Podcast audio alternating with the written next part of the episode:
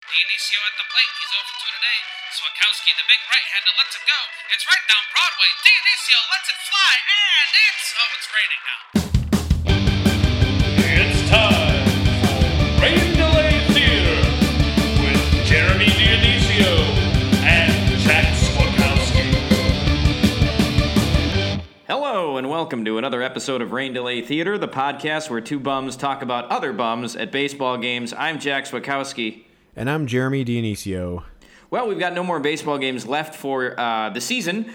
Nobody's playing in the Midwest anymore. Uh, so we've got a special episode today where we swap hypothetical bad contracts. Um, and Jeremy, I've got some crazy ones. Uh, to quote Sandra Bernhard from the movie The King of Comedy, I just want to, I just want to get crazy tonight. Um, so uh, yeah, but this is episode 139, which means we have to pick a guy who finished with 139 as something for his career. So Jeremy, who's your guy for 139? Well, Jack, I have um, now I forgot what category. it was. I think it was 100, 131, 139 stolen bases. Oh yeah, Um, okay. Let me just confirm that because I I switched off of my thing. Um, but let me just consult with uh, yes, okay, with Baseball Reference. So my guy, I went with 139 stolen bases, and I went with Miguel Cairo. Oh yeah, Miguel Cairo. He's a bench coach now for somebody, right? Well, Uh, for the okay, for the White Sox, right? Th- yeah, okay, yeah. I was gonna say uh, Miguel Cairo holds the, the distinction of managing the first uh, Field of Dreams game for the Chicago White Sox because he Oh, was the God. acting manager that night. Was why why was that? Was La Russa suspended or something? No, he was. He went to like a funeral, like Oh God, why did I? How did I miss this? yeah, like so. It's like, I mean, okay, well, what, you know, whatever. This is Rain Delay Theater, but but like, you know, it's like, dude, it's a it's a Field of Dreams game, man. It's like you know, like you, why aren't you managing this game? Um, and you know, I don't know who the funeral was for. It wasn't for like it was for like a friend. I think they said like it was like a, a or a family friend or something like that. I mean, I'll say this. White Sox, it's like you hire a guy who's how old is he? Seventy eight Seven, yeah, seventy-eight. it's like you're increasing the chances of him having to leave the team to go to a funeral exponentially by hiring a guy that old because all his you know his his, his friends are getting up there so he, he might be attending a lot more funerals than like a guy in his like 30s or 40s That- Yeah, that's, and that's that, a, that game was on a Thursday night. You know who who the fuck has a has a funeral on a Thursday? well i don't know. It's like it's, it was like friday saturday the hot night to have a funeral. I'm not, I'm not sure. Um but but it's like yeah truly a rain delay hot theater uh, rain delay theater hot take. But um uh so anyway whatever miguel cairo so like the, the one thing about the thing that was like goofy about it was that the white sox you know and the yankees when they came out of um the the cornfield, right? Like in that in that like you know air, like that breathtaking moment uh, at the beginning of the game. It wasn't Tony La Russa and uh, Aaron Boone that came out. It was Miguel Cairo and Aaron Boone, and it was just like that's not what MLB had in mind. I, I think. um, of course, you know we would have had to watch Tony La Russa like amble out from like right field to to the to the infield, but but still. Um, so yeah, Miguel Cairo was the manager of the White Sox that night. Miguel Cairo is another Cubs bum, um, albeit pretty briefly. Um, he was on the Cubs in part of 2001 and for 16 games in 1997. But I remember that when he was with the Cubs for, in 2001, um, he played in 66 games, had two homers, uh, hit 285. So, um, you know, uh, he he he was what he was in his career. He um he he was in the league for 14 or for 17 years, appeared in 1490 games. Um, hit 41 career homers, batted 264 for his career, and like we said, stole 139 stolen bases. Um, but um, yeah, uh, lifetime uh, 675 OPS. I mean, you know, the average was good, but uh, like the average was respectable, I guess. uh, You know, for a for a bench guy, but um, yeah. So the guy just hung around the league for many many years. Played with I can't even count how many teams. One, two, three, four, five, six, seven, eight, nine teams. Um, so I remember when he was in on the Cubs in 01, I think that even at that time, I didn't realize he had been on the Cubs already in 1997. Because again, that was those were my dark years.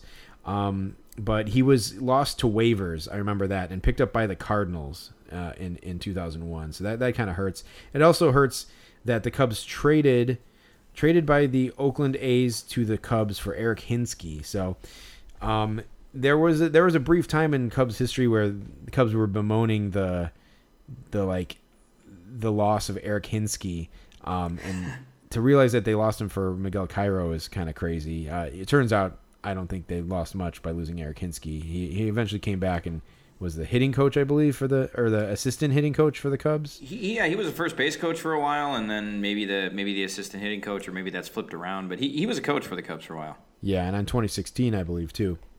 He was. Um, yeah, so I think that year he was probably like the assistant hitting coach or something. But, um, but anyway, so that's Miguel Cairo. Not much else to say about him than that. Um, but yeah, he holds the distinction of being the first, like one of the first two managers to uh, manage the um, Field of Dreams game. Wow. Yeah, I was mixing him up for a moment with Luis Castillo. I thought Miguel Cairo was way better than he was, but I realized I was thinking of Luis Castillo. Um, kind of similar baseman? players. They were both, yeah, both second basemen. But uh, yeah, Luis Castillo was way better. Miguel Yeah. Miguel Cairo, uh, you know, arguably a bum, but uh, Yeah.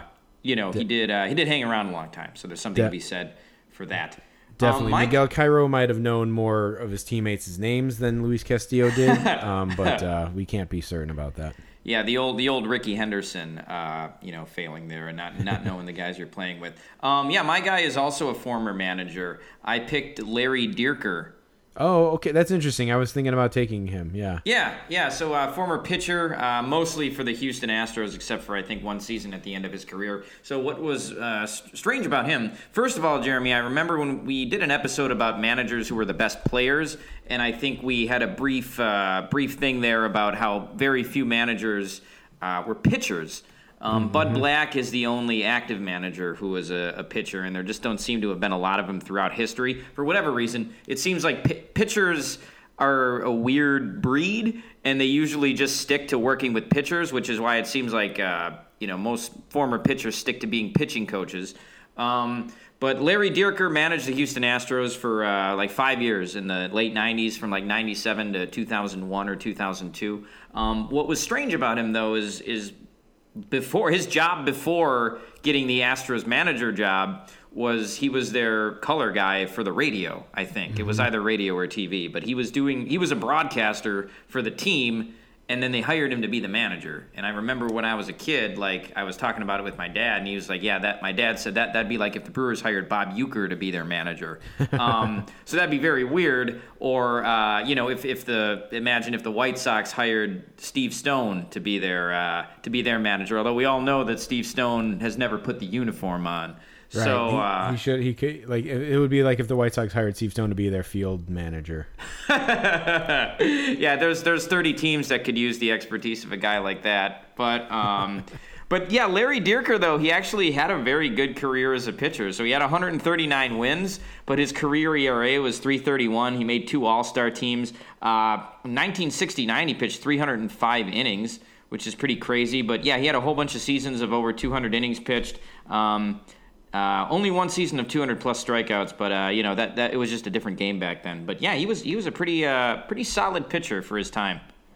Yeah, that's pretty interesting. Um, yeah, I I um I remember when he was when Dierker was like hired as the um, manager. It's it's weird because he was successful, but and he never went on to do anything else. Like he never managed with any other teams. I guess he was just such a like um, an Astro-centric guy.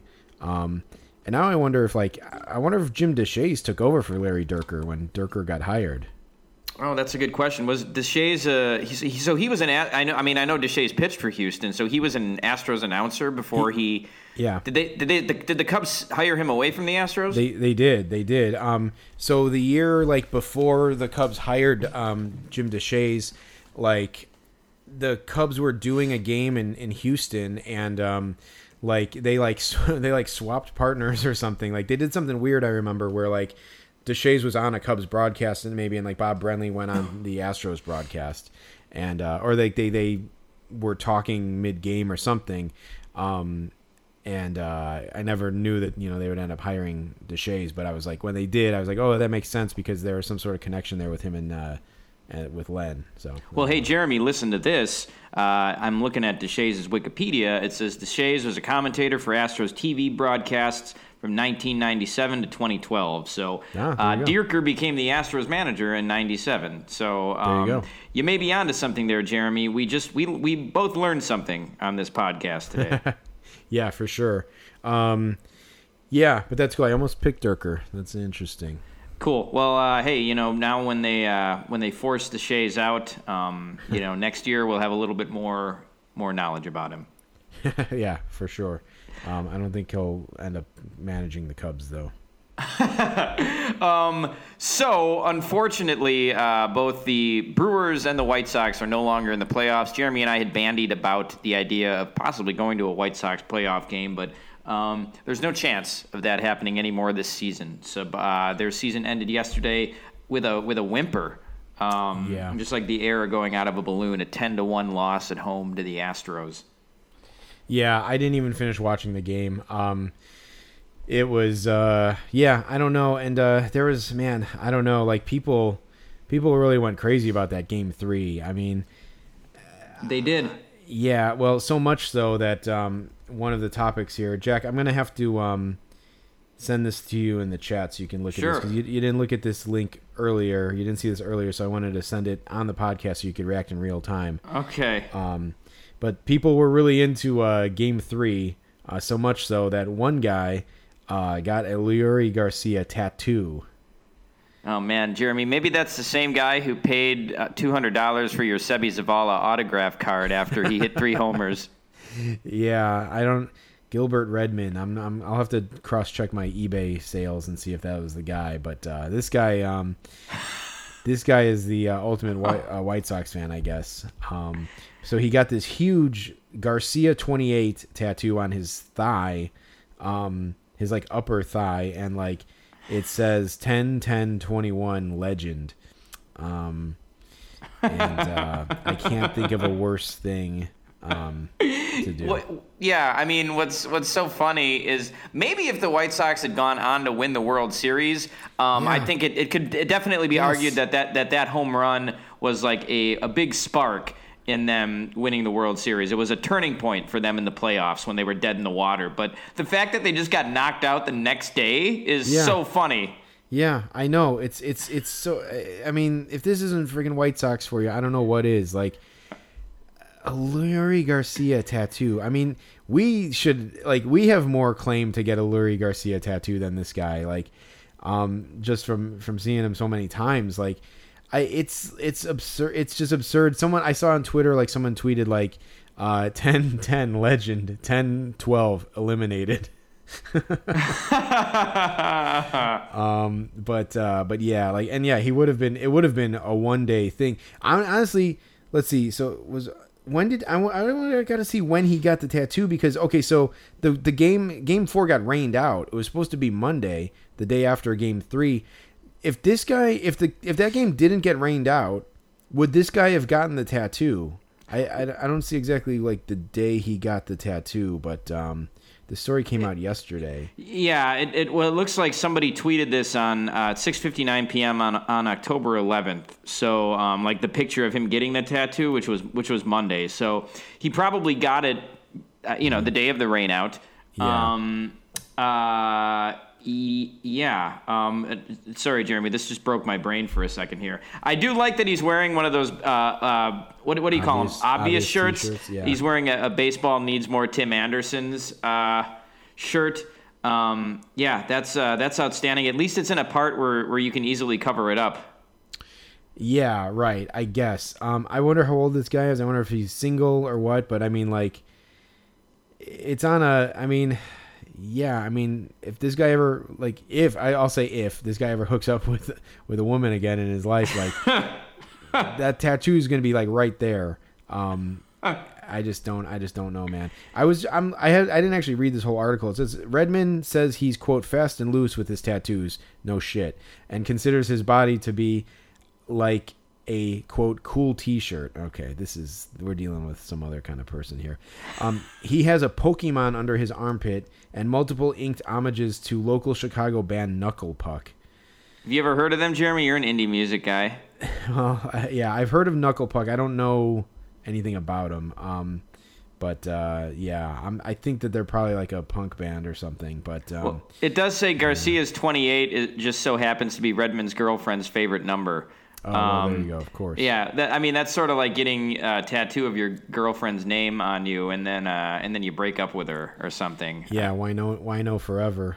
Uh, Johnny Depp, uh, Winona Ryder tattoo. Do you know about that, John? Uh, No, he has. Does he have a Winona Ryder tattoo? he has a tattoo that says Winona forever, and then when they broke up, he got it changed to say Wino forever. yeah. Uh, wow. Maybe a Cardinals fan can get a tattoo that says Waino forever or something. that actually, that actually would be kind of cool, and I think it's safe to get a an Adam Wainwright tattoo at this point, not a Larry Garcia tattoo. No, and here's the thing, Jeremy. The guy didn't have to get the tattoo. I mean, he No. tweeted it out, but it's like people would have just people would have forgotten about it an hour from now. I mean, it's not like this guy is like, um, you know, Justin Bieber, like on ta- on, on Twitter with like whatever, like two hundred thousand or I have no idea how many, two hundred million like followers or something. Justin Bieber, but like, um, who cares what this guy? I mean, how many followers does this guy have? He probably has as many as Rain Delay Theater. not much. He has six hundred and five followers. How did this even get picked up? Maybe we should have fucking tweeted about this, and then, Maybe we like, should get maybe we should get tattoos. Maybe that'll help the show, I guess. Yeah, We- I- Christ. I, I, mean, Jack, listen, we can say that, but I'll I'll go ahead and Photoshop uh, the tattoo just like I did with our tickets. Ah, man, So that's pretty good. Um, yeah, yeah. So that that happened. That's one of the uh, fallouts for from the White Sox uh, Astro series. The other one, Jack, is um, uh, this whole John Cusack stuff, which I think is worth talking about. Uh, yeah, sure. So I saw someone. Um, he says that he roots for both teams, and I think someone called him out on that because I, I. So Jeremy, uh, we, we we actually joked when we were at the White Sox game, the last White Sox game we went to of the season. Um, that they had installed those seats Yes. um, in the first row, and I think I joked to you. I was like, "So what? Is John Cusack going to sit there or something?" Because like I he, that those were the seats he would sit in at Cubs games. Um, but I, I thought he was thought he was a Cubs fan. Yeah, so that's interesting. Actually, and a side note to that, that you know who did sit in those goddamn seats were like some like these two like fucking like Euro trash babes and like two like finance bros. I and, saw like, those people. Yeah, and the ch- the girl, the women weren't even wearing black. It was a blackout, and they were like this one woman was wearing like a friggin' like wearing red, fuchsia- right? Yeah, or like some kind of like neon orange top or something, or like Yeah. salmon or something. I don't know like what the right you know color is, but like yeah, just sticking out like sore thumbs, like not even adhering. I'll, say this like for the White Sox, like of all the like goofy like failed marketing campaigns that they do, the blackout is actually pretty cool. And then when you see like you know random idiots wearing like white White Sox jerseys, I, I'm I'm incensed by it. It's like what. What, what don't you get about the goddamn blackout? Like you don't have a black T-shirt. Like what? What? Why would you wear a white T-shirt to the blackout? And then you have these these these two uh, women like in the in those like expansion seats, whatever, and they're wearing like these like friggin' like non-black dresses. It's like I, I don't know if I'm crazy for getting so incensed about it, but it, it really it really set me off. Well, I mean, yeah, I, I think those tickets should be reserved for uh, like true fans, which True. they obviously did not seem like they were. No. Uh, but I mean, that, and that's kind of just like a homer like meatball thing to say, like, oh, the best seats in the house should be reserved for the biggest fans. But I, I definitely don't think that someone like that should probably be sitting deserves to be sitting in those seats. Of course not, but that's how it usually goes. Um, we got off the topic a little bit about John Cusack, but Oh, right, um, right, okay. Anyway, the th- yeah, the thing that happened with John Cusack is some some fucking like uh like just fucking punk whatever like just like piece of garbage from Barstool Sports like approached John Cusack and he's like, "Hey, I thought you were a Cubs fan." And like he and then to to to be uh fully transparent, like John Cusack got kind of crazy. So you didn't see the video, Jack? I did not see the video. No, I, I just read about Twitter Twitter exchanges. because some asshole was like like recording this um but the guy confronted john cusack and then john cusack like turns around and gets in his face he's like you can't tell me who to root for you, you no no no see you, you can't tell me who to root for and it's kind of funny because he he was kind of like he was kind of being like a john cusack character like kind of like that manic like fast talking like oddball character like kind of like in like a better off dead one crazy summer type of thing. Uh, it's kind of funny. Um, but um, but yeah, it was weird. So like he was like, and then he's like John Cusack says to the guy like, um, okay, who was the starting first baseman uh, for the for the 1983 White Sox? And the guy goes like, uh, Ron Kittle, and he's like, no, it was Mike Squires. And then like they like he like Cusack threw down like all this like inside White Sox knowledge, and he's like, see, I know the White Sox, like you know, and like it was weird. I mean, the guy who confronted him, quote unquote, confronted him, is a douchebag and an asshole. And the internet was saying like John Cusack shut him down, which, um, I mean, I don't know if it was like because then John Cusack named a couple other guys and the guy knew who they were or something. But I mean, I I don't know what to say. It's like first of all, John Cusack is like like a legit Chicago sports fan, but um, there's he's not the first guy to to like you know jump ship or like kind of like support both teams, but um, I don't know. It, it was it was it was kind of like a whole like non-story anyway. But the fact is that Barstool Sports are like creeps, just like you know, just like they always have been. So like, um, you know that that that's the one that's the main takeaway I think from all of this is that that guy thought he was being like cool, and it's like. I mean, at the very least, you accomplished nothing. Yet you're the one who like posted it. Like they're they're the ones who like posted that video. It's like, why would you post that video? Like you didn't like make John Cusack look bad. So, and if anything, you just look like an idiot. So, I don't know. It was a mess. Jeremy, uh, you know who John Cusack really would have got along with was uh, the Jimmy Jimmy Can Can guy from a couple of uh, a couple of years ago. You know, remember when that guy was? He was just asking some some other person in a different section. He was like, "Name some players on the Go Go White Sox." You know, don't not Right. name the first baseman, just name some players. Yeah, like John players. Cusack was a lot harder on you know the Barstool Sports guy than Jimmy Jimmy Can Can guy would have been. It's true. Yeah, that they would have. Um, yeah, I think John Cusack definitely would have studied him and used like some of his mannerisms as a character, um, for sure.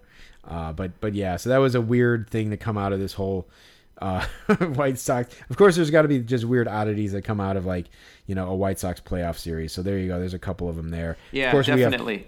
You know, there was of um, course Kane guy too. Yeah, and, um, Kane guy, and I, my favorite part about Kane guy is we've been talking about this weird stuff we see at White Sox games for years. Yes. Um, it's funny to see some of it bleed into a national television broadcast. Like the, you know, this, there's just a the so- the general like vibe of, of the of a Sox game could not help itself. Like some something had to get on TV, and it was it was that, and that's totally something we would have seen at a game, and it was Yeah. great. That's that's one hundred percent true, Jack. That's almost like a little bit of our like like life's work, kind of breaking through to the mainstream. Um, the the uh, the funny part of it is is that you know because it was such a high profile game and none of the like normal schlubs, including us, could afford to go to that game. It had to be some like former fan, former finance guy from Northbrook. Um, interloping as a as a White Sox oddball to like to break through. Um, I tweeted of, of a, a guy I tangentially know who worked on the Steve Dahl show. Um, Jim, uh, he's uh, at Superintendent Chalmers, I think, on um, uh, on on Twitter. Um, he posted um, something about the Kane guy and saying he expo- like there was an article that came out about the Kane guy that he was from Northbrook, which Northbrook is a wealthy, a very wealthy northern Chicago suburb. Um, typically not where White Sox fans are from, but he was a White Sox fan, and so he was embraced by White Sox fans. Um, and you know, he tw- this guy Jim tweeted, um, you know, like he's not. Um, you know how ma- I, I like when you know I didn't know that Northbrook was uh, on the south side, um, and uh, I replied to that like, "What White Sox fans don't want you to know about Kane guy," like, a, like a clickbait article, um, but uh, but yeah, um, you know who knows. No, that's yeah, that's that's pretty good, Jeremy. I um, you know, I, I you know, we both watched Game Three um, on TV. Uh, I I had never seen Wayne Adam Wainwright. Speaking of Adam Wainwright again, um, as a broadcaster, I thought he did a pretty good job. They also had Pierzynski um, in the booth, who's generally regarded as a pretty good color guy. Uh, I was I was reading White Sox Reddit during the game, and they're like, "Man, fuck AJ Pierzynski. Like, you know, he, he Oh, should be rooting. He should be rooting for the White Sox. It's like it's not his fucking job to root for the White Sox. It's his job to call an even game. This is interesting, Jack, because I was wondering about. Um, I was I was hearing Pierzynski be uh, like um, neutral like to Mm-hmm. the game. And like i'm like this is gonna piss white sox fans off. And he was saying some stuff that like was not in favor of the white like he was actually being neutral or like ca- calling out things like that were anti-white sox um when need be. And i'm like i bet white sox fans are gonna be have their panties in a bunch about this. So that's i'm glad that there's some confirmation about that Uh, Pierzynski made me laugh. I think unintentionally. Um, they say that you know, as an announcer, you're never supposed to start a story or a tangent with two outs. Um, but he probably just forgot. But he was talking about Michael Kopech because I think they were either warming Kopech up or they had just brought him in, and there were two outs. And you know, sure enough, the the guy was making an out as Pierzynski was saying this. But he goes, "What's their plan with Kopech? Uh, are, are they going to make him a closer? Is he going to be a starter? Uh, is he going to stay as a middle relief guy? What are they going to do with him?" And then like the guy flew out, and the inning ended. Like that thought was never finished, and they never brought it up again. But I thought it was a pretty good point. What are they going to do with Michael Kopech? Like I'm just as confused as A.J. Pierzynski is. Well, I mean, what is Tony La Russa doing with Garrett Crochet? What's he doing with Craig Kimbrel? It's like, I you know I hate to, this is the this is getting real about the the situation here. Is like, I think Jack and I are in kind of agreement here where it's like. We, I think we both like a lot of players on the White Sox. We like what the White Sox have done with their team. Uh, in all honesty, no matter how much we crap on, the, you know, the team or whatever. But like the fact that they hired La Russa makes me want make made me want that made me want to not see them win, um, because it it was just a stupid move, and um, he's under contract for one more year, I think. Um, yeah, yeah, I think it was a two-year deal. Yeah, so it's like they're gonna bring him back, and he's gonna crap away the team again, and like they're they have their window is right now. Their window, like started, you know, maybe a little early last year, but it it really is in full effect like right now. This is year one of the window, and they're they, they're throwing it away, and they're gonna throw away another year of the window with with La Russa next year, and he's misusing Craig Kimbrel. He's misusing Garrett Crochet. Um, yeah, who kn- I don't know what they're going to do with Michael Kopech. I mean, some of these guys should be in the starting rotation. I don't know if Rodon's going to be back with the team, but like, I, I don't know. I don't know what they're doing, and they're they're they're wasting some good years from Luis Robert and uh, Eloy and Tim Anderson and Abreu. All these guys.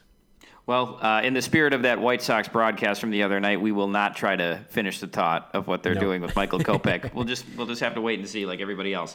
Um, so uh, so the Brewers also got knocked off. Uh, they just didn't have any offense in the series. Um, they uh, they got shut out two times in a row. Hard hard to win. Uh, hard to win a series when you score uh, you know two runs in the first three games. Uh, but Christian Yelich it looked, has looked terrible. That was just a, an awful at bat. He had the last at bat of the series for the Brewers in Game Four, uh, top of the ninth, two outs. Uh, he was the lead run, so it was five to four. The tying run was on first base. Um, he was hitting 214 with no home runs and no RBIs going into the at bat, and Will Smith struck him out on three pitches. The first pitch was right down the middle. The second pitch was uh, that Yelich looked at. Uh, the second pitch, um, I think he, Yelich swung at a slider that was a little bit out of the zone. Third pitch, they went right back down the middle to him, and Yelich just was frozen and he, he struck out. Um, he looked horrible in the at bat. He gave he gave the Brewers nothing in the series and basically nothing all year. I think he, off the top of my head, I think I want to say he had 248 with nine home runs, and they paid him 26 million dollars this year. Or, or, uh, maybe maybe it wasn't that yet. His his extension is for seven years, 26 million per. Uh, you know, uh, whatever he made this year is what he made, but it, it was it was a lot of money. I think he's still on his Marlins contract. But anyway, got me to thinking, um, you know, of, of hy- bad contracts and hypothetical trades of bad contracts. Is trades of bad contracts are always kind of funny.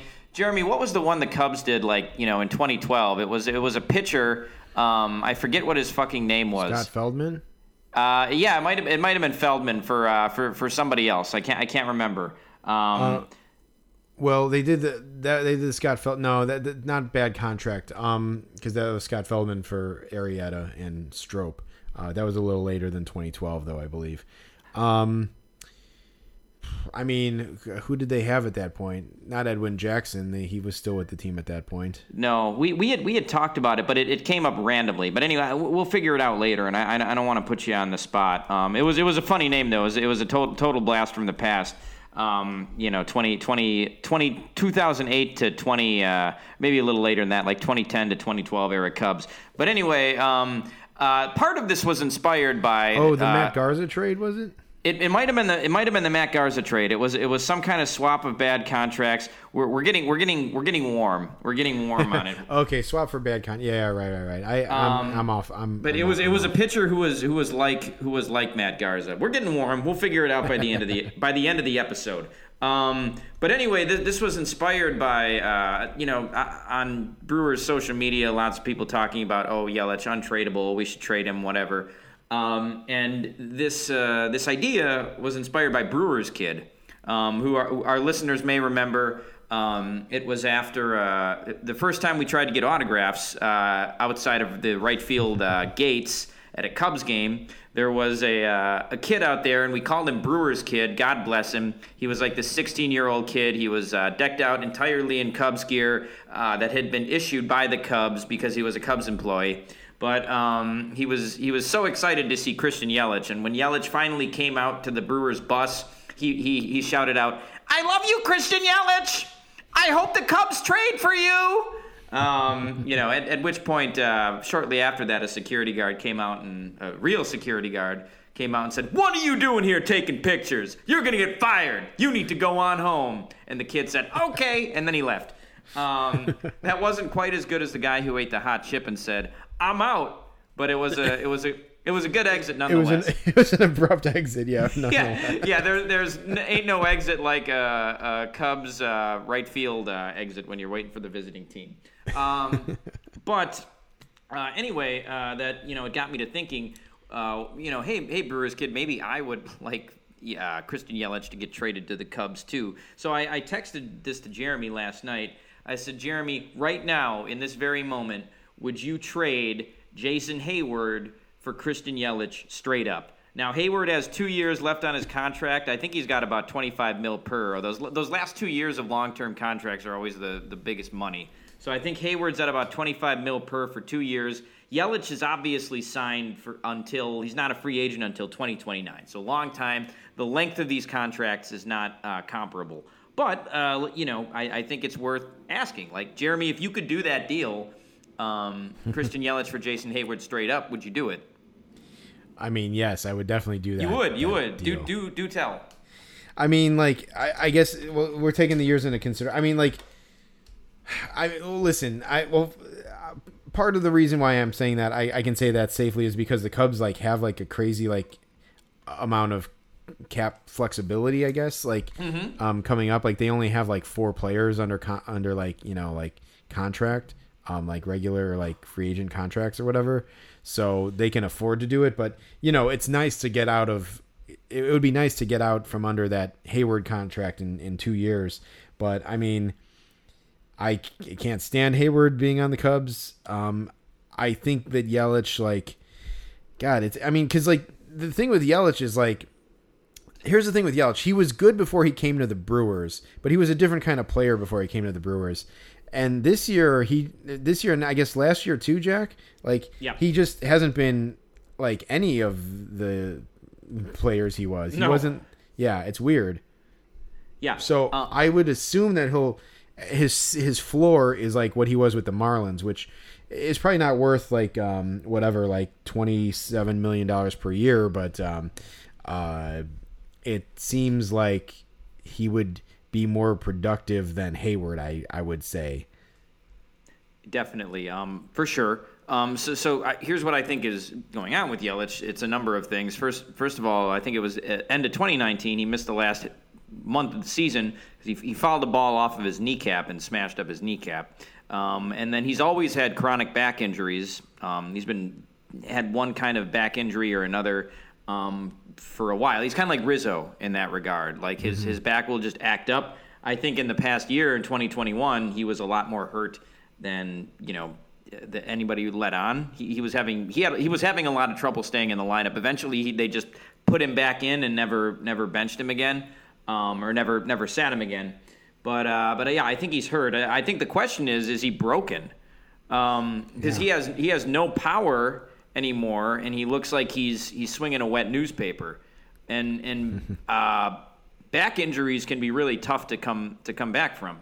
Um, so I, I think that uh, he might he might be damaged goods, and he might he might never be. I, I agree with you that before all of these injuries happened, his floor might have been uh, would have been the player he was in Miami, which was a guy who would hit 280 to 280 to 300 with 20 home runs, um, steal some bases, maybe play a really good uh, left field.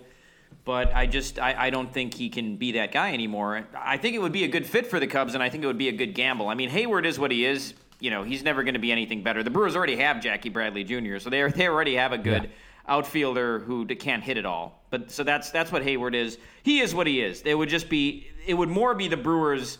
It would be a salary dump for the Brewers. Uh, you know, for, throw Heyward out of that. But unlike the Cubs, the Brewers cannot absorb a bad contract like that. Yeah. Uh, Twenty-six million dollars to a position player who isn't giving you anything.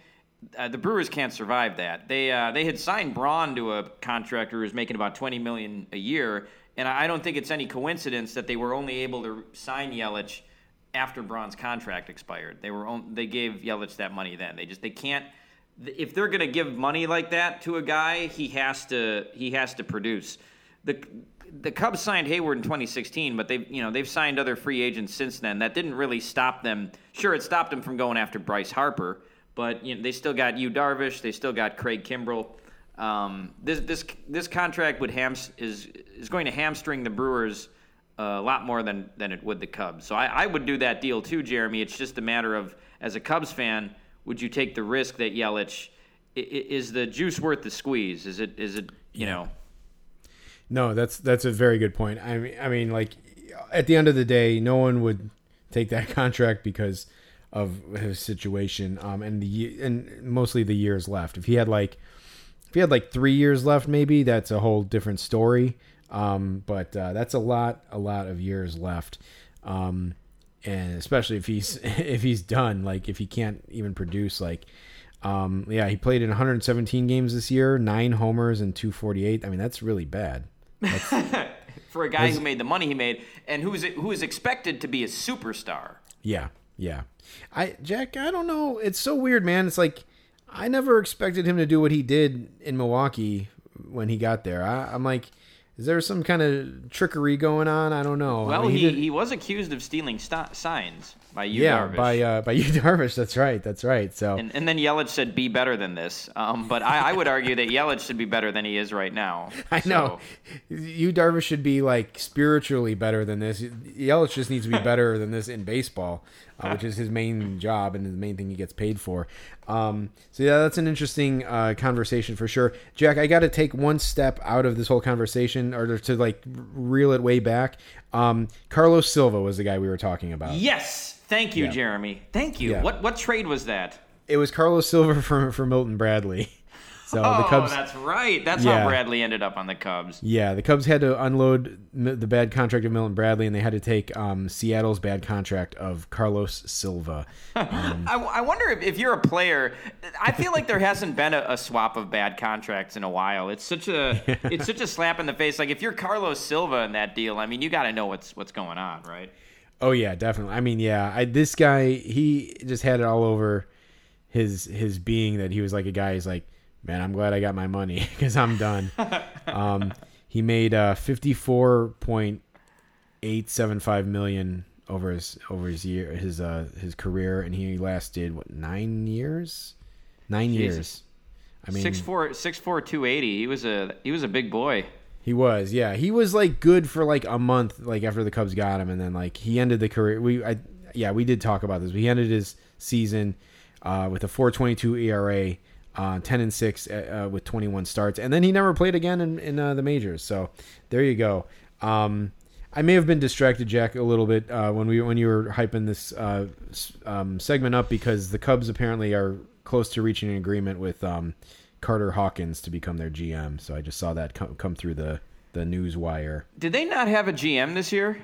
I mean, te- it was a s- similar situation, I think, to the uh, Rockies. to the Rockies, where um, uh, uh, Hoyer was acting as GM this year, but he's really Who's, the uh, president. so who's Carter Hawkins? He was an assistant GM with the Indians. Um, I'm just trying to read. I saw this story earlier, but I didn't really look too much into him. Um, he he looks a little broy, which I'm not too crazy about, and his name is Carter Hawkins. So I'm not too crazy. I I, I got to read more about this guy, but my Well, first let's- let's just- impressions, Yeah. yeah. not so Let's great. hope hope he's not uh, taking selfies with his mouth open. I mean, there's a there's a very um, you know scary uh, template for GMs these days that Yes. could go bad. Um, and I got to say, he's there's some overlapping, there's some tangential circles here between him and uh, what was his name, Jared Porter. Yes. Um, who was also with the Cubs, who did some of this stuff while he was with the Cubs that no one is, seems to be mentioning, and I certainly won't hear on the podcast. But, uh, um, but yeah, like so, I don't know about all that. But yeah, so anyway, that was just a little little aside there. But uh, but He yeah, so- definitely does look broy though. Holy he shit! He does. He does. He does. Um, eh, I don't know. They said that he might have been like responsible for like the the Indians like pitching um like you know wealth uh, of, of development. Um, so that could be a good thing, but um, I don't know. Of course, that also like you again that then that then that brings into question Trevor Bauer and uh, Mike Clevinger. So I don't know. Yeah, yeah, yeah. Well, hey, Jeremy, um, you know that that's the kind of guy Hoyer was though when he was a young guy, and it's the kind of guy Epstein was. So I don't think it's that surprising. Yeah, sure. Yeah, you know, we yeah, I think there's there's some fine lines there, you know, uh when when it comes to like um well, you're talking about just like player development. I was thinking more of like broy stuff. Well, I, so- I, no, I was actually saying thinking broy. Okay, yeah. I mean, if- you if you kind of read about you know between the lines of what uh, Epstein and, and Hoyer and, and all them were like in the early and mid 2000s, where they would like rent a them and like you know 10 other bros who worked for the Red Sox would rent a house in Florida for spring training and stuff. Um, that yeah, that's the kind of culture Jed Hoyer came up in. Now, I definitely feel like uh, Carter Hawkins is like the third generation wave of guys who are like trying to copy what Hoyer and Epstein and those guys originated. Yeah, it's true. Um, yeah, I know, and there's like all kinds of coaching trees and stuff, and like I'm not sure what tree he's connected with. Um, let's just hope he didn't hang out with Mickey Callaway that much in, in Cleveland. Um, looks like he was a former catcher at Vanderbilt. Um, Okay. So I don't know. We'll Yeah, see. there you go. Yeah, Okay. Um, yeah, we'll see more about that. But that's uh, that's some breaking news here. Um, And hey, Jeremy, I I feel like the GM position isn't what it used to be uh, in baseball, at least for some teams. So the Cubs seem to follow the model of the guy who's the president of baseball operations, is the one who really makes all the decisions. So Hoyer and Epstein, Epstein before him. When Epstein was a GM, you barely never heard anything about Hoyer. David Stearns is president of baseball operations for the Brewers. I couldn't even tell you who the Brewers GM is right now, because all you hear about is Stearns. So. What the impact that this guy will have in his first couple of years may be minimal anyway. Probably, yeah. That's that's probably true. Um. So so yeah. But back to the uh, bad contracts. Like let's let's hopefully um one of these guys who if we do this list in in, in five years, hopefully one of these guys wasn't signed by Carter Hawkins. Carter Hawkins, yeah. Um, so Jeremy, did, did what? Uh, did you have any in mind? Any any proposed bad trades? Yeah, for sure. And I think um we have we will probably have some like overlapping guys in some of these combos, but um I'll just go with um I mean, I got I got kind of an obvious one. I'll leave that one I'll leave that one on the table for now, but I got one kind of digging in. Um I got uh Chris Sale um Okay. for Madison Bumgarner.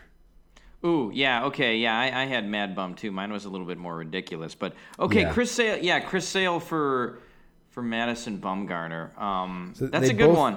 They both have three years left on their contract. Sale is making more annually, uh, twenty nine mil to Mad Bum seventeen, um, but they're both assholes. So um, that's really what you're you're dealing with here. It's like, you know, um, which which asshole would you rather have? I guess then you know if they're both assholes, then it does come down back. It always comes back to money. But yeah, I mean like. I, really, these are just two guys on similar contracts, really, and and of similar personality. Um, so I don't know why anyone would want to trade for the other one, but then I also don't know why you'd want to have them in the first place because you kind of knew who they were when you got them. So Well, I, who knows? Maybe it could be a, a change of scenery for both guys. With Chris Sale, I, I think his problem the last couple of years has just been staying on the field. Like the, Yeah. the guy just the guy just can't stay healthy. Um, you know, he started 25 games in 2019. He he either opted out or he missed last year. I, I can't remember which, and he only pitched in nine games in the regular season this year. So, and Bumgarner hasn't had a real easy time staying healthy either. Um, no, he he did show some signs of something this year. Like he he pitched that like what was it seven inning no hitter. Yeah, the the fabled seven inning no hitter.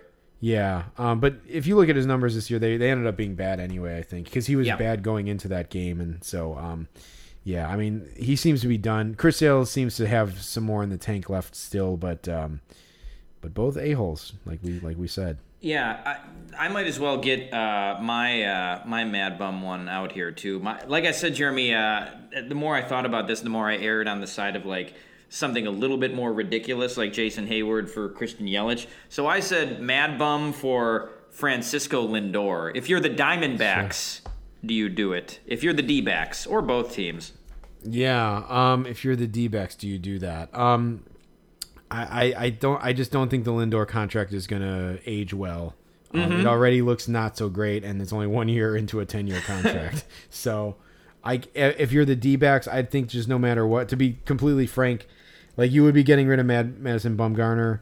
Um, but um, you know, I think that there's, I think that the D-backs could still be holding out hope that that Madison Bumgarner like actually tries to like wrestle a, an actual Diamondback rattlesnake on the field, which would get great ratings and and you know get great attendance. So it could be worth it alone for that to just to keep, even for that that dangling carrot that that may happen for Bumgarner to keep him on on the roster for another three years. Uh, and not absorb that money. So I, I would have to say that no, I wouldn't do that if I was the D backs. Okay, yeah, that that contract would, uh, yeah, th- that would be like a Yelich thing for the Brewers if they had, because Lindor is making thirty four point one million annually for the next ten years. I don't understand why the Mets signed him to that contract. He he had a, a, a lukewarm season during the pandemic year. He only had two fifty eight with eight homers in sixty games. Um, I guess you can throw that out the window. Um, that that just it seems excessive. Uh, and he had a terrible year this year, uh, 230 batting average with uh, 20 home runs. Um, really bad. Jeremy, the Brewers need a new hitting coach. I was going to say it'd be funny if they hired Chili Davis. Well, they don't need a new hitting coach because they haven't fired Andy Haines yet. But I, I would I would root for that. But I mean, Lind- Lindor, his first hitting coach was Chili Davis. So you know maybe you, Lindor is a millennial. So maybe you do have to give him a little bit of a little bit of a break there. I don't know. I I don't think there's any non-millennials left in baseball for Chili Davis to manage. Is there? I feel like anyone. yeah, I think. Albert Albert Pujols. That's Yeah. it. Good old Gen Z Albert Pujols with his uh, Doc Martens boots and flannel shirt. Um, Jack, do, do you know the story about Madison Bumgarner killing that snake? No, I mean I, I I know the story about him like crashing his four wheeler or whatever it was and breaking his arm, but I've I've never heard the snake one. Yeah, um, years ago on a broadcast, Vin Scully told a story about uh, Madison Bumgarner. Like, um, it's a, the headline here is this is a story of Madison Bumgarner killing a snake and saving a rabbit's life. Um, so he was like on a horse or something, and he saw like a rabbit like freaking out, and it was like a rat. He was getting attacked by a rattlesnake, so he like cut it. He like jumped off and like chopped it up with like a machete that he had or something. Um. That, that that's a story that that's been out there. I, I have to say though, I kind of forgot about that. Now he's a Diamondback. It's like that's kind of fucked up for a, a team with with a snake as a mascot to, to sign Madison Bumgarner. I don't know if anyone ever really cross checked this because that that could be like you know that's just a bad mix. Also, like you know, that's kind of shitty on Madison Bumgarner's part to do that. Like that's nature, man. That's the circle of Right. life. It's that's true. That's why Madison Bumgarner. I, and I I like snakes personally. As I had a couple pet snakes, uh, so I don't really like um I don't really like Madison Bumgarner cutting up a snake. I think that's bullshit. And yeah, uh, what's the point of saving a rabbit? Ra- ra- it's not like you're saving a dog. I could see if a snake was Yeah. like atta- attacking a dog. I mean, dogs actually have personalities. A rabbit is just a rabbit. like ra- rabbits don't actually it, like people. Some people have pet rabbits, but rabbits don't actually bond with you. No, no. So yeah, just uh, yeah, all around, uh, all around. No, thank you. But hey, I you know Chris Davis for uh, for Chris, Sa- uh, not Chris, yeah, uh, Chris Sale for Madison Bumgarner. Like you're trading a guy who uses machetes for a guy who like uses scissors. So I, I don't true. know. You know, I don't think either one of them would get through security at an airport. Uh, only at White Sox games when they would refuse to take it out of their pocket and be like, "What? I can't bring in this this machete into the game. Fine." And he'll he'll begrudgingly put it back in his car. His car. a lot of inside. We're, we're doing we're go- doing all like the the greatest White Sox hits this this Yeah. week. Um, just in in memoriam of their season being over. Exactly. It, it pays to listen to, to uh, all the episodes, folks. So go back and listen if you've missed some. Um, okay, Jeremy, I said I was going to get a little bit ridiculous, so I'll give you my next one here. So uh, this is a hot take. So Mike Trout for Gerrit Cole. If you're the Angels, do you do it? Uh, that's an interesting one. Yeah. Um, yeah, I was wondering if, if Trout was going to show up on this list um, because the contract is like it's hefty. Um, it's not look. It didn't look good this year, but you have to assume that he'll he'll rebound. If you're the Angels, would you do that trade? So then you'd have Cole, and you'd have Ohtani um, in that in that staff. I mean, I don't think that that I don't think one Gerrit Cole is going to help um, your team. Um, the the Angels are fucking hapless, and they they need something. Um, but I don't know what if they can. I would say if you're to trade Trout to the Yankees, and I know the money, you know, you're trying to match the money, but like I would need Cole, I would need, God, um, DJ LeMahieu, I would need, um, uh, uh, a couple of other guys. I'll, I'll take Rizzo, even though Rizzo Rizzo's like I do a sign and trade with Rizzo. Like I would need a lot more than just Gerrit. The, the the Angels, I'll say, need a lot more than just one like ace. They need um they need uh, like a whole rest of their team. Yeah, because I, I, hey, I was gonna say, Jeremy, they haven't they haven't won stink with Mike Trout either. Um, they've they've sucked with both of those. They have the two best players in baseball, and they still suck. Um, Isn't that so- a thing, huh? That's Yeah. just absurd. It, it, it really is. Um, so yeah, I, I think that maybe they they could throw in more players that might make sense. Yeah, I was definitely trying to match the money on that one. Um, Gerrit Cole, he ha- ended up having a really good year this year. I think people speculated how he would be after they put a ban on the sticky stuff, but um, you know, I, I think if you look at his, his final numbers, they, they ended up being pretty good. I have not looked at them in a few weeks, but um, yeah. Uh, so that was that. What you said makes a lot of lot of sense, Jeremy. You might do that deal, but you might need a few more uh, a few more players thrown in there. Yeah, 3.23 ERA in 181 innings, and that's pretty good. Yeah, definitely, definitely. Um, I'm I'm kind of winging this a little bit, Jack, but um, Yeah. I'm just looking, and uh, I know you already said Lindor, but like, I Anthony Rendon is just sticking out to me on this list. Yeah, I, I have him on there too for Do sure. you have? Why don't you why don't you throw yours out there? And Yeah, and so I. I, I was gonna say, and this is another Angels one. Uh, boy, the Angels they, they just they get tied down to a lot of bad contracts, don't they? Yeah. Um, you know, between Josh Hamilton, uh, C.J. Wilson, just a lot of a lot of really Albert Pujols. How did how did I almost forget that one? Just a lot of really bad decisions. Um, and then they look bad getting rid of Pujols too. But mine was uh, Stephen Strasburg for Anthony Rendon, both at 35 million per year both free agents in 2027. So essentially, the uh, Nationals would get Rendon back, and they'd be able to get rid of Strasburg, who is another guy who cannot stay on the field. Okay, that's a that's a really good one, Jack. Because you know what, I would take that. If uh, uh, what what team are you asking? Who's Um, G- so who how about how about either one? if I was the Angels GM, I would take that trade Mm-hmm. because I gotta get rid of the Rendon contract, and if I can get a pitcher, I I have to believe obviously that Strasburg is gonna come back to to what he was. Um, I feel like it's been two years now since he's pitched, um, but uh, yeah, like I would I would have to roll that dice because you definitely could use now if you put Strasburg with Trout and Ohtani, like then you got something going.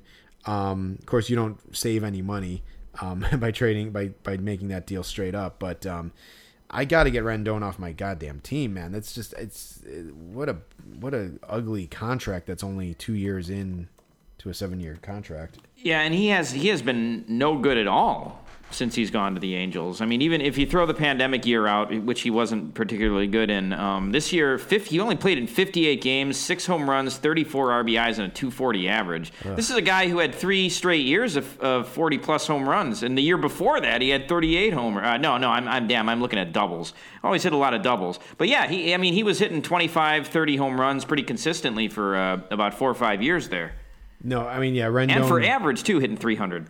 Yeah, he definitely cashed in on that World Series season. Like, um, he had the right year. He had like everything right happen to him at the right time to get that money. Um, my my proposal was going to be Rendon for Lindor, um, because the years don't match up. The um the annual uh, value is is pretty much the same. Rendon's average is 35. Lindor's 34.1. Um, Lindor has a lot of years left. Um, so that's an interesting one because the the Angels get um, the the the Mets definitely like you know have less years committed to money, so they get out of the Lindor contract. The Angels get out of the contract for Rendon and maybe get a player who has a little more upside than Rendon, but they're going to be paying for him for four more years. So that would be a that would be kind of a tough one uh, to to kind of you know work through for both GMs. But I could see that one. I can see those are the perks, I guess, for both of those. See, I, I could see the Mets selling that trade to their fans by saying, uh, uh, fucked "Well, up." Rendon is back in the AL, uh, the NL East, where uh, where he was always really good." Um, you know, so there there's that.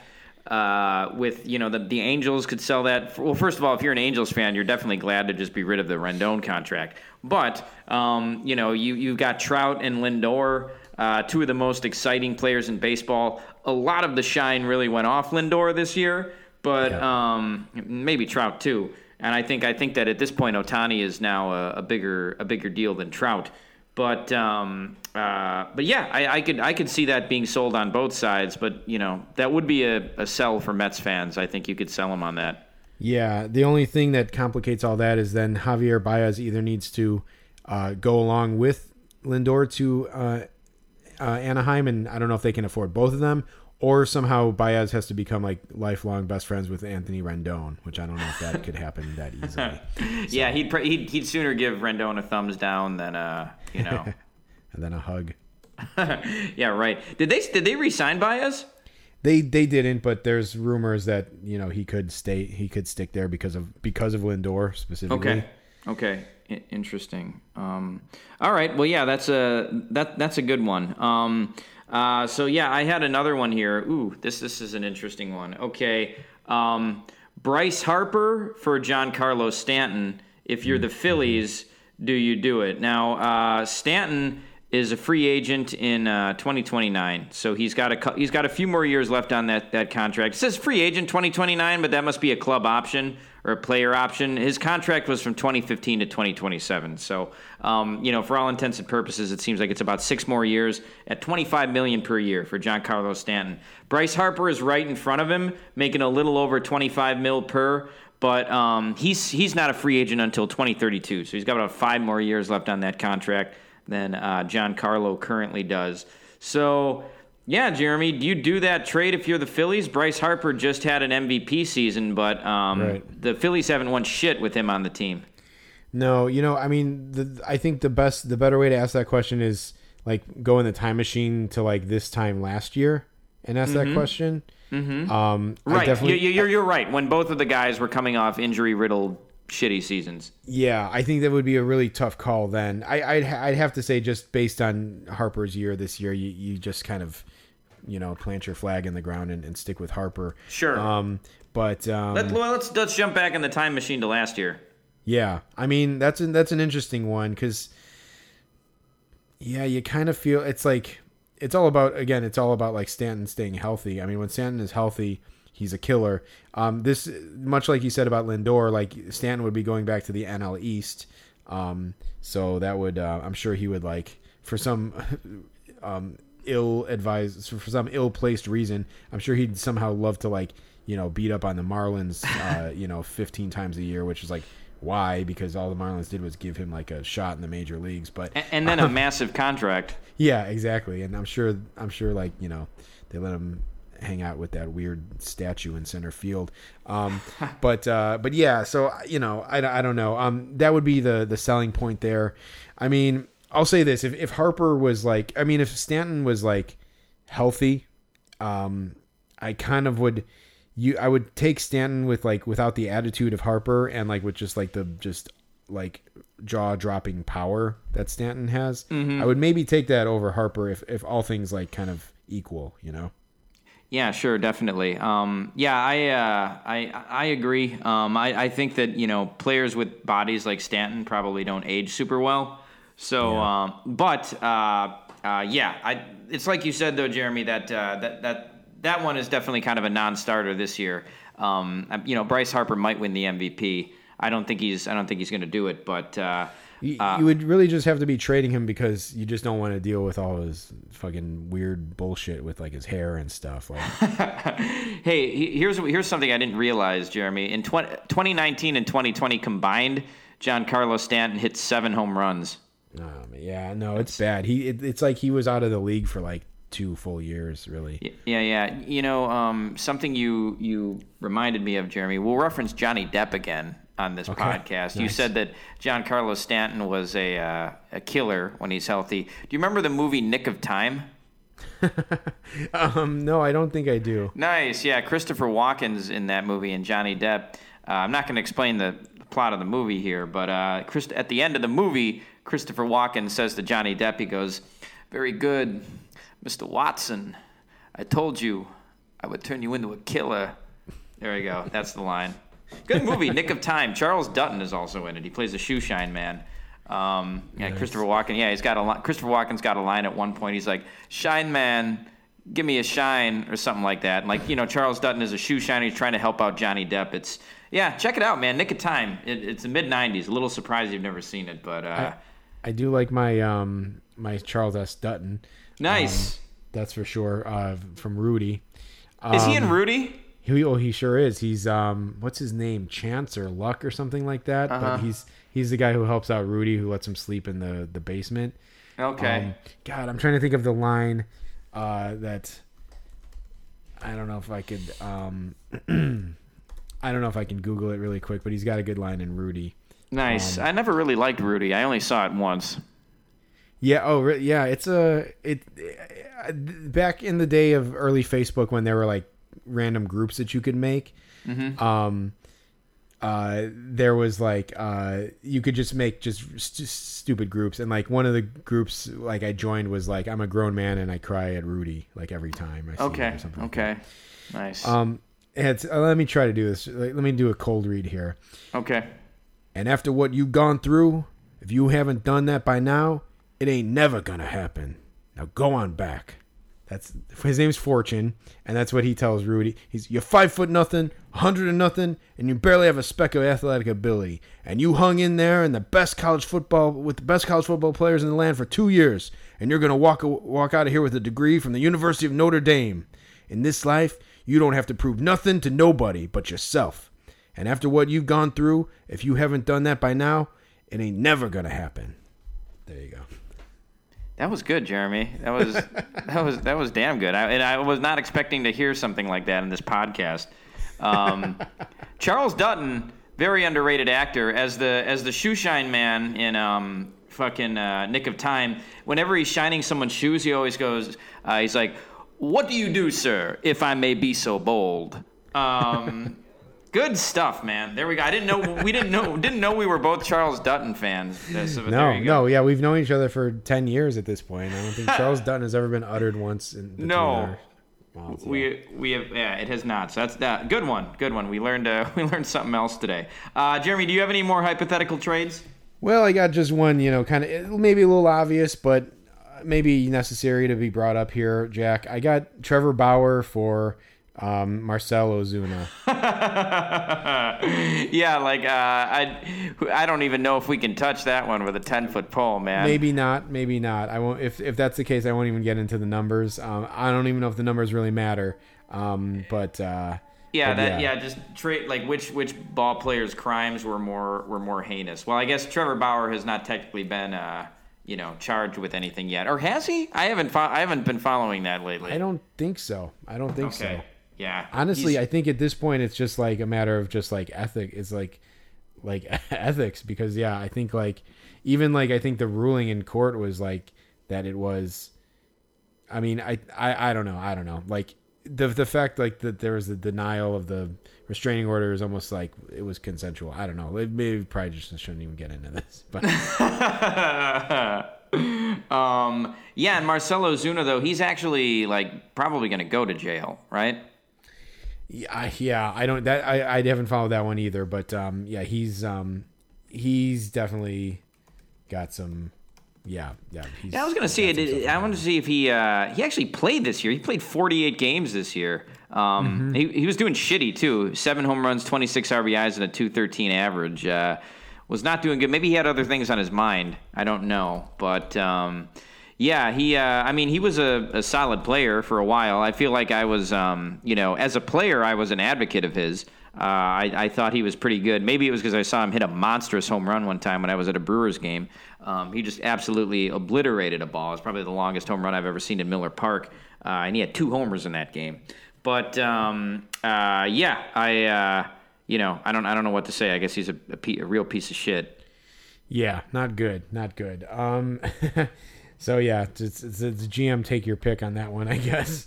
Um, can you even legally trade trade our Marcell Ozuna? I mean, Yeah, or, yeah, or or or Trevor, yeah, or Trevor Bauer. Can you yeah can you legally trade guys who are like uh, you know like locked up or in legal trouble? yeah, I don't know. I don't know what happens there.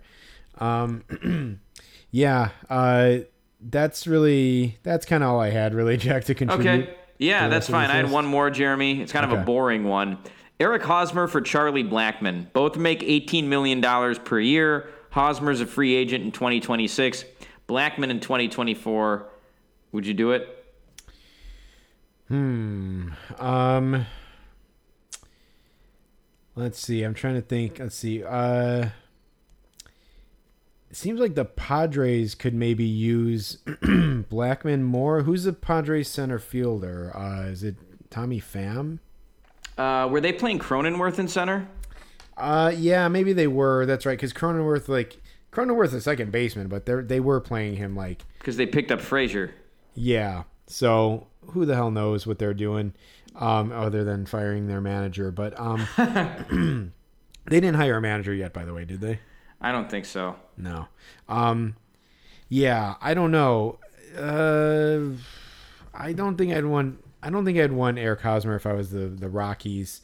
Um, and they they actually just re-signed C.J. Cron, I think. So, um, I would just stick. I would just stay pat there. Um, but if I was the Padres, yeah, if I was the Padres, I think I would want. I would want to because the Padres do want to get rid of Hosmer's contract and to take Charlie Blackmon, where they, I think, I'm sure they could use a center fielder. I, I don't know who the hell was playing center fielder for them. Like, Well, My- Myers was playing right, so maybe they could stick uh, Blackmon in right, because I think that's mostly where the Rockies played him, right? Um, I guess so. Yeah, I guess was he was he kind of transitioned to, to right field at that. I point? think he was. He played. He played right in the game we went to. Okay, yeah. Um, looks like they have Pham Grisham and Myers in the outfield, basically. Okay. So- Oh, that's right, Grisham. I forgot. I, I think maybe I blocked Trent Grisham out of my mind. yes, I could see, I could understand why. Um, yeah. So um, yeah, I would I would I would still probably take that trade as a Padre uh, GM, uh, but uh, I don't think I I don't think I need Eric Hosmer on my Colorado Rockies. okay. Well, yeah, that's yeah. Uh, no, yeah. I will say. Do you think they're going to re-sign C.J. Cron? I think they did already. Oh, did they? Did they already? Oh, good. Yeah. Good for good for C.J. Cron. He deserved it. He had a good year this year. Yeah. Um, yeah, definitely. I I mean, yeah, if I was CJ Cron, I would have been like I would have like leaked a story in the in the paper like, "Oh, uh Rockies um or like you know whatever either way like Rockies are are definitely leaning towards re-signing CJ Cron or I would say like CJ Cron willing to take uh hometown discount to stay in uh Colorado even though that's not his hometown but um yeah like I don't I don't know. I think like CJ Cron had a really good second half of the year. Um I'm sure nothing of it had to do with the fact that he was playing in Colorado I would definitely want to stay right where I was and keep putting up good numbers Oh yeah, definitely. Um, so yeah, that's uh, th- those are all the ones I had. I think uh, yes, it ended up being a pretty fun topic, Jeremy. From you know from Carlos Silva to, to Charles S. Dutton, we, we, we ended up we covered a lot of covered a lot of unexpected ground today. Yeah, absolutely. Um, definitely fun times. Um, I'm not sure how much fun the rest of the MLB playoffs are going to be with a bunch of like, um, you know, stalwarts in there. But uh, we we're looking at Astros, Red Sox, and we're looking at uh, Braves versus either the Giants or the Dodgers. I, Jack, I don't know who I would root for with the rest of those teams. I honestly don't. No, the the team that stands out the most to me would be the Giants, just because they're Yeah. such an unlikely story. Me too. so I guess I have to hope that they win tomorrow and then just take the whole series. I'd, it'd be cool to see Buster Posey get a third ring. Um, th- yeah. Does he? A fourth he- ring. A fourth, ring. I was gonna say Yeah. fourth ring. Yeah, a yeah, fourth yeah. ring. That would be neat to, get, to see all those old guys get one more ring. I think that would be pretty cool. That's true. That's true. Um, yeah, and then you got Bryant there too. Um, I mean, like I like um Bobby Dalbec uh, on the um, Red Sox. Uh, I'm not really sure who else I like on the Red, Red Sox. Um, but yeah, just a bummer. Like uh, the Astros versus the the Red Sox. Like you know, two cheating franchises like back at it. So. I don't know, man. It's it's it's a bummer to follow baseball for a whole year and then like just be totally unenthused by any of the playoff teams left. It's like the Rays, the the White Sox, the the Brewers. Those are the only teams like worth like with any sort of interest, interesting rooting, uh, you know, reason behind them. You don't want to see Dusty get another get get his first ring. No, I want only if it only if it means that he drinks out of another shoe and gets like ptomaine poisoning or something. Uh, but uh, I don't know. No, I don't really want to see him get a ring. No. All right, very very good. Um, cool. We can wrap this one up, um, but we'll be back next week with another episode. So thank you for listening. Uh, I'm Jack Swakowski. And I'm Jeremy Dionisio. We'll see you next time. Later.